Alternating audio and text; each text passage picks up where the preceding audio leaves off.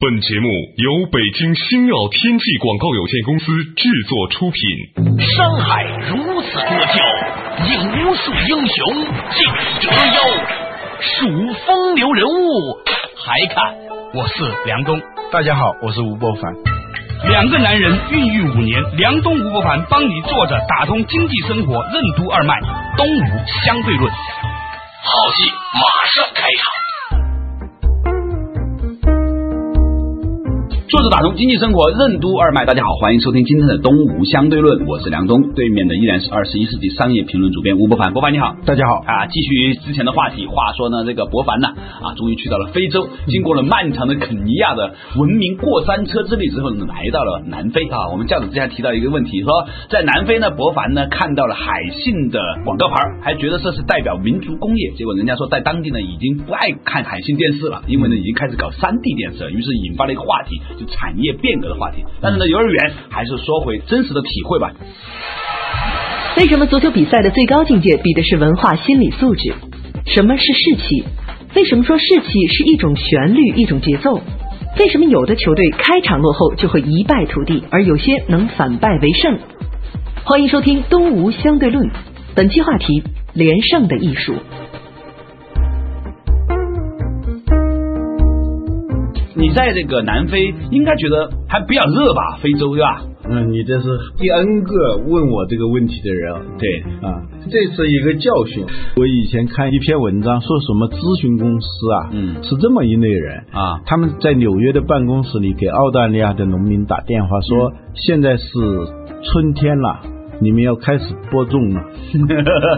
我容易吗，老吴？为了引发这个话题，还装的好像很不知道一样。其实我们也知道，南非已经是过了南回归线，更往南的地方了嘛。嗯， 对，现在正好是南非的冬天。嗯这次我们一行呢有那么十几个人吧，啊到了南非以后就分成了两个阶级， 好，那两个阶级，有毛裤阶级和无毛裤阶 级。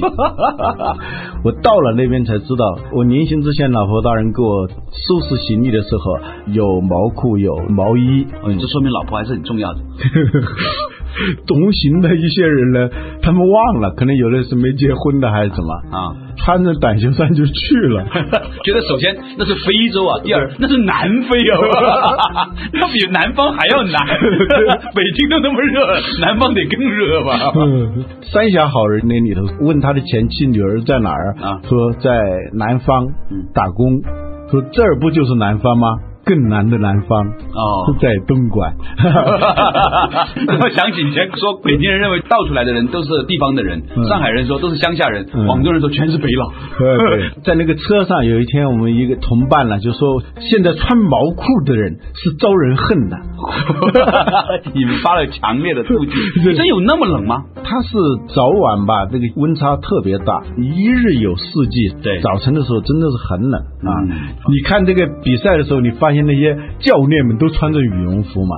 运动员都穿短裤， 对，真不容易。所以说啊，这活儿真不是中国运动员能干的，是吧？嗯中国的足球运动员嘛，就别去凑这热闹了，冷都冷死了， 别说跑步了。你说到这个事情，让我引发了另外一个话题，嗯博凡哈，嗯就是说咱们不讲毛裤了，因为这个其实它代表了一个我们对远方的一种偏见。但其实呢，你刚才说中国运动员呐、啊咱们超文本一下，我觉得说这一次世界杯啊。它有一个很有趣的一个现象，嗯就是无论是媒体还是网民还是观众哈、嗯呈现出了一种真正意义上的国际人士的世界观。嗯我们不再有那么强烈的民族主义精 神，因为在这一次全世界玩的一个主流 party 上，咱们成为了真正的看客， 呃，我们是旁观者的逆袭。哦，这都是全是德 路客、 支持哪个国家都有，比如啊开幕赛那一场是南非队对墨西哥队嘛？对，我就是很偶然的成为这个墨西哥队的支持者，因为我们同情弱者嘛。对不是说墨西哥队有多么弱，嗯他其实要比南非队要强，因为全场你知道那个喇叭声、那个海洋啊、那个刺耳的那种声音啊，嗯都声浪啊啊，也有我们讲过的那个人浪，浪里个浪都是都是 在支持南非队，墨西哥队在那个场上就显得非常的孤单啊而且那个裁判呢、在我看来是明显的有点偏袒南非队，对啊，进了一个球被判为越位，一下子让那个墨西哥队的士气就下挫。嗯然后紧接着南非队又踢进了一个球，场上那个达到了白热化程度。我看到一个场面，就是当南非队踢进那个球的时候，白人警察和黑人的一个观众拥抱在一起了。哎呦，平常我多多么具有历史象征意味的一个场景啊！啊，对，那拍下来呢是很有意思的了。对呀嗯就在这种狂欢的时刻，一切的种族的界限都消失了。我想平时那个白人去拥抱一个黑人，他是不太容易的。对尽管说他已经不存在着种族隔离了，对，这要消除内部的矛盾，最好的是树立一个外部的敌人。同仇敌忾嘛，嗯是吧？面对共同的敌人的时候，那么内部的矛盾和分歧就减少了。这是亚里士多德的政治学里头讲到的一条原理，对说政治家当你国内发生这种纷争矛盾的时候，你一定要制造一个敌人。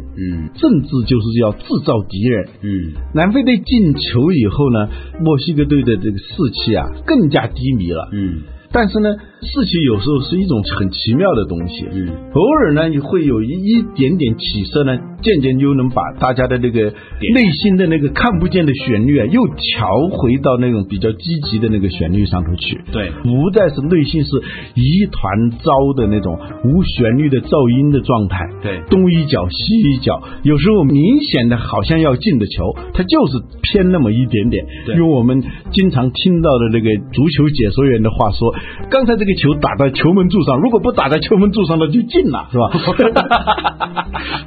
所谓士气啊，嗯实际上就是我们讲过的这种旋律，就是在一个团队里头，嗯暗中共同分享的一种旋律。你有节奏感啊一种节奏是感吧没有这个呢，就是团伙，呃啊那就是有信念乌合之众对，就是啊有的就是团队，呃，嗯对于个人来说呢，如果你有一个旋律，你你的行为是有谱的，对有旋律的。对如果没有这个东西的话呢，那你就是一个不靠谱的人，你就是一个离谱的人。当你的内心离谱的时候，你的行为肯定会离谱。所以广州人很有文化的。啊他说这个人离晒谱，就是很离谱。 啊，啊说明广东人其实真的是用而不知啊，你知道吧？就广东很多话很深刻的。啊，那北京人说话也很深刻，说这人不靠谱。啊，对对对对， 对原来广东人和北京人在这个事情上达成了共识。嗯，士气就是一种谱，嗯也是一种内在的阵脚、方寸、嗯旋律、节奏呃节奏。如果没有这个东西的话，你的抗争、你的奋斗就变成一种主动下的抗争和奋斗。怎么又说到这儿啊了？是说的是后来你看的墨西哥队又偶尔又重新燃起了一些士气，对不对？对啊，因为当他在这种全队的慌乱，还个人的那种行为的慌乱当中，有某一个队员他比较有定力，嗯，他能够用这种当下的力量，既不看前面的，也不看后面的，嗯既不为过去的事情而悔恨，也不为未来的场景而担忧，就是要踢好这个球，嗯把自己的心力定在当下的这一脚的时候，嗯那这种行为就让人感觉到一点亮色，嗯，这个时候呢，你一个人有定力，就像一个团队的时候啊，所谓领导者不一定他是队长啊他也许是普通的一员，嗯但是他的行为、他的语言、他的行为方式，能够起到一个定海神针的作用，嗯能够让人感觉到一种你是招调的，你然后招不呢，来逐渐也能让别人招调起来。啊嗯有那么几个球，嗯，就能够显现他们的实力。嗯所谓实力，就是你本来有的力量。嗯呃，我是典型的伪球迷啊，嗯就冒充内行一下。我觉得一场足球，它拼的首先是体能，嗯其次是技能。嗯你技能再好，你力不从心啊。嗯你在打球的时候，都是你这个人。打到后来的时候，你发现动作老是变形，这个时候不是说你的技能下降嗯了，而是你的体能下降了，使得你这个本来有的技能是有气无力了，嗯是吧？这就会导致失败嘛。嗯尤其是足球，绝对的体力活儿。啊好多运动员都是跑一万多米，一万多米就是十公里，对，相当 于从东直门跑到首都机场跑一半嘛。就没算过这事儿。你关键不是完全在跑步啊，你还在踢球。对，所以体能是非常重要的。我们过去有一个作家说，看到中国队踢球他就想流泪啊。我们是吃草的民族， 呵 我那们不能这么说，你看吃草的羚羊跑多快 呀、 不能因为以吃草为理由说你这个体能不足，就像说你不能说体能不好是亚洲人的问题，那你为什么韩国人踢的也还挺有体能的？对呀不能这么说，是吧？对对，而且呢，我们已经不怎么吃草了。对我们也经常时不时吃点牛排呀、什么红烧肉之类的。我想那些国足队的肯定天天有肉吃吧。所以他不太能跑了嘛。 当时我们说的那个事情是吧？ 狮子之所以不太跑，就是因为吃肉吃多了，挑食儿 了。体能之外就是技能啦、就像巴西队的这种技能。对，技能呢是一种在临场的表现上，整个的进攻啊，包括撤退啊，整个这一套动作，它是一种流动感，嗯，就有一种风行水 flow 上 flow 这种感觉。就有的人说话有吸引力，是因为他的语言是有一种流动感的，它是一套河流。这样流，而不是断断续续像那个沼泽地的一个一个的水洼。我们看中国足球队的时候，它基本上形成不了流动感，嗯，就好的技能就是有一种非常好的流动感，其实也是一种旋律感。嗯，是个团队的旋律感。嗯，对，就是个人的动作能够从一个音符变成一个旋律，无论是一个小的传球还是一次破门，它都有一种旋律感。对啊，呃，这是技能，体能技能的竞争之上呢，就是战略的竞争。就你怎么来排兵布阵，你怎么来知己知彼，看对手的实力、对手的技能，来决定自己该怎么来打。对，田忌赛马就是典型的策略问题。对对对，教练呢平时是要教大家练体能，嗯，练技能，但是在场上的时候就要考你这个人的战略能力了。对对啊、如果没有这种战略的能力，他不是一个真正的领导者的话，那么你再好的球队最后也会输掉啊。对你像马拉多纳在适当的时候换上自己的女婿，一下子让阿根廷队玩一个什么叫帽子戏法啊， 接连的进球是吧？像日本队在对抗那个荷兰队的时候，他们用的那个战术就是完全的防守。整个禁区里的差不多十个人全卡在那儿呃，全卡堵在那儿水泄不通，呃，你就拼命的进攻我防守，所以这也算是一种战略嗯对，啊。一种说到战略指数的时候呢，其实有一点点偏题了。我们本来想讲的就是这一次中国的。国民和我们的媒体真正能体现出所谓的国际化的观点，居然的代价就是因为在一个全世界的主流玩意当中，我们被迫成为了看客。好了，嗯稍事休息，马上继续回来。东吴相对论，为什么说真正的强悍是内心的强悍？什么是连胜的艺术？为什么说一个团队中看不见的氛围正是取胜的关键？医生的使命为什么是帮助身体建立一套牢固的防御体系？什么是内在的啦啦队？为什么士气的力量胜于兵器？欢迎继续收听《东吴相对论》，本期话题：连胜的艺术。梁东吴伯凡帮你坐着打通经济生活任督二脉，东吴相对论。作者打通经济生活任督二脉，继续回来的东吴相对论。刚才我们讲到一个话题啊，说这一次呢，我们体会到了什么叫做国际化的视野，是吧？嗯嗯啊，我们的媒体第一次没有那么纯粹的民族主义感，哇，又可以支持巴西，又可以支持阿根廷，还可以支持荷兰，还可以支持南非，还可以支持朝鲜，等等等等啊，这个角度很多元化。但它的代价是什么？代价是因为我们没得玩。嗯我觉得这是一个非常具有比喻性的荒谬的这种故事，你不觉得吗？嗯，超然物外有时候也是一种幸运，也是一种不幸。对呀、跟着我们那个录音师小郭说，中国的这个记者去采访的时候，人家问你是朝鲜的吗？是吧？他说我们不是朝鲜，我们是中国的。你们又不踢球，你跑来干什么？ 这这话实际上是个玩笑，但听起来真是让人感觉到又好笑又觉得好寒呐、 好冷的笑话。嗯，回到我们说的这个足球比赛比什么，是吧？体能、技能、战略，在最后的一个层次上，实际上是比一种文化心理素质。嗯，文化心理素质啊，这一个就更难教了。就一般的教练前面都可以教，体能用魔鬼疗法让你达到那种极限状态、嗯啊，最后累倒的时候也是虎死微不倒。嗯那应该并不是说特别难达到，可惜我们中国在体能训练上头都没有过关。洋洋大鼓，一个亿里面选一个行的都答不出来，很奇怪啊。嗯技能就不用说了啊在战略这个层面的竞争呢，那就更是乏善可陈。如果是到最后一个层次上，这就真正要看一个教练作为这个球队的领导者，他自身的文化心理素质是什么样子的。嗯你是一种什么样的气质的人，你带的人他不会说跟你差多大的啊。这文化心理素质呢，说起来很玄，其实呢，就跟我们前面说的这种旋律感，就内心有没有一个持久的、不被外界所打断的这种旋律感嗯有关系。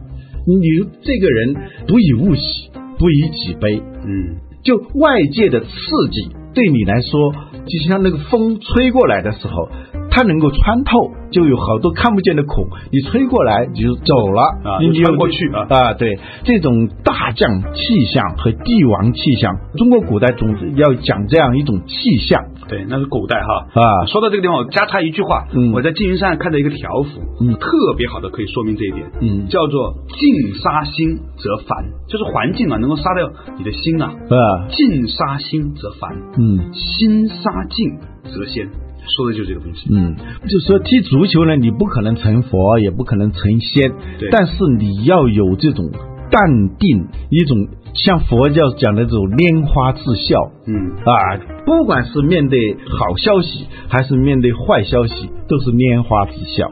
仙呢，更是这样，嗯啊，他能有一种超脱于当下情境的这种定力，嗯，这个呢是需要非常深厚的修为，它绝对不是一个体力活了。嗯，就是有的时候呢，我们在一味的追求动的时候啊，嗯你有没有想过，在最高的境界是谁更能不动？对，所以说到这个地方的时候呢，我也觉得说，它给我们带来很多关于生活中的启示。嗯年轻的时候要学会如何往外求，如何动得快；嗯稍微成熟的时候啊，要学会往内收，要知道如何定得住。嗯，就以前你说的这个智和慧嘛，对，急中生智。嗯，是界定生慧。对，这个智和慧，智是动的，嗯是随机应变的，那叫智。嗯光有智没有慧是不行的。嗯踢足球的时候，前面是体能，后面是智力，是吧？战略这个时候是智力，但是光有体能、光有技能、光有智力啊还是不够的，要有慧。这个慧呢，就是内心的这种定境。对，你可以全身跑，你可以到处跑，嗯对你动作可以很快，对但是心不能乱。嗯，心一乱，整个球队、整个格局就全乱，嗯，那你就受到诅咒了，就做什么什么都不对。对，所以呢，如果足球比赛在这几个层次上都能够做到的话，那才是一支真正的强队。嗯啊，真正的强悍不是体现在你体力的强。那如果你体力都不强，那就别别玩说了，对吧？啊先别说了，对吧？ 对对，它不是充要条件，是得必要条件的。嗯，但真正的强悍是内心的强悍，是这种慧。嗯，所以从这个角度来看，我们中国足球真是任重而道远呐、啊对哦，你说这也是一个天天看金庸小说的民族哈，对天天都说了两个人啊比赛武林高手在房顶上站，一站站四个月是吧？对谁先 倒谁输了是吧？那金庸已经把这个东西讲得很清楚了，为什么一个天天看武侠小说的民族连这点的慧力都没有呢？嗯，这个不仅仅是表现在体育运动上，对，哈佛大学的有一个教授嗯啊、就属于镇校之宝的教授，嗯叫坎特尔，一个女士，啊，她写了一本书叫《连胜的艺术》，嗯一个管理学家写了一本关于体育比赛的书，嗯这本书呢很厚啊，这本书四百多页，就专门在分析在比赛当中哪些因素是决定胜败的，对，尤其是他注意到这种文化心理素质，就是一个团队里头看不见的那种氛围，嗯是决定一个球队取胜甚至是连胜。为什么有的球队在这个教练的手里头很不错，哎，换了一个就不行了？区别在哪里？区别就在于这个球队的内在的文化心理素质是不是得到传承了。啊，哦，你知道在中医里面讲哦，最高等的中医哈、嗯是叫调神的医。就以前我们不理解，认为是封建迷信，实际上调神是什么？我的体会，嗯就是说能够帮助你找到你内心的那样一个旋律和节奏的医生。嗯如果有一个医生能够帮你找到它了，那么你自己的身体系统会开始运作，嗯，去杀毒，去嗯找到这个地方去排泄，其实就真有可能。你说把你从那种六神无主的状态恢复到那种能够定神。对，其实某种程度上来说，我们以前说啊这个弗洛伊德啊嗯，他除了治疗心理疾病以外，他其实是可以透过心理疾病的治疗方法、心理的这种暗示的方法，来帮助你建立一个健康的身体体系。嗯其实以前呢，我们认为呢，它似乎是很远很远的一个事情。今天我们再来看，嗯其实这样的一些理论和这样的一些实践，在所有的领域里面嗯都在充斥着。比如说管理公司，你是不是能够把这个公司所有人的？期望、愿景、信念、节奏放在一个有效的系统里面，对一个球队的管理是这个样子。甚至我觉得说，对于一个整体的宏观的一个经济的包管理，括你的也是如此身体，包括你的对心理状况，就建立两套系统，实际上是两套合一的系统，一套是进攻系统，一套是防御系统。对按中医的话说，医生的使命就是要帮助身体建立一套稳固的防御体系。对而不是说有了这个病，简单的就把这个病治好。有些时候，那种治病的方式，恰恰是在破坏你的防御体系。常常是这个样子的。啊，如果一个球队或者一个球员，他内心没有一种强大的防御体系的话，那他肯定是走不远的。对嗯，啊，我们一打岔说远了，说到那个墨西哥队，墨西哥队后来啊。由于有两个球员呢表现的不错，嗯让大家呢从这种不靠谱啊慌乱的这种状态能够定神了，对，定神的时候呢，这一下子他的那个团队的力量 teamwork 就开始 work 了，就开始有效了。这个时候呢，他进了一个无可争议的球，嗯啊，踢平了。当时那个墨西哥队一进球的时候，我拼命的鼓掌欢呼啊，引来周围很多那个冷生生的那种目光，因为我周围都是南非的球迷嘛，我一下子觉得觉得很后怕，我 怕 南非人是没有枪械管制 有枪械管制，它是可以持枪的。哦嗯当然在体育场是带不进去的。我那个时候能感觉到，那个过去我们说比赛有一第一，比赛第二，那是一种理想。对但是在更多的体育比赛里头，它是一种民族情绪的一种爆发。对，那个时候我才知道，哦，那个民族主义这种情绪，那真的是非常强大的。对，咱们这次没有民族情绪，主要是没得机会去民族情绪，是吧？这样呢，看起球来呢，相对来说比较幸福一点，对嗯比较达观一点，嗯，对对对对。其实你刚才讲的民族主义的时候，我又想到另外一个话题哈、就是一个地方或者一个球队，它总是要有一种所谓的士气这个观念。嗯，你看说。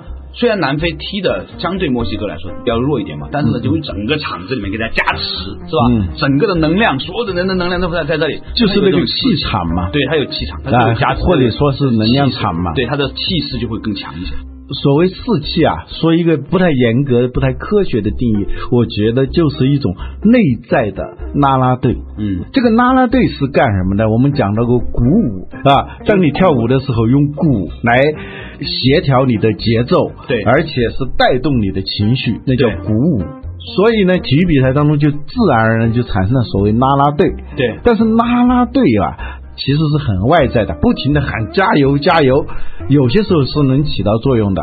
但是当这个球队和球员身上没有一种内在的节奏的时候，没有一种内在的拉班队的时候，他听那个东西是完全听不进去，而且甚至是很讽刺的，啊对越听越烦的。对呃，所以这个士气呢，就是这个在团队内部和在每一个成员内心的一个看不见的啦啦队嗯发出的那种有力的旋律。对，所以中国古代呢，打仗的时候，它一定是要有鼓的嘛。嗯，东风吹战鼓擂，一个是发出命令，第二个呢就是要鼓舞士气啊对，嗯鼓舞和士气是连在一起的，所以所谓士气，它一定是跟一个节奏是连在一起的。嗯曹刿论战，我们在初中一年级就学过那篇课文，是吧？对讲到的是曹刿如何利用这种节奏来打败对方，一鼓作气，嗯，再而衰，三而竭。对。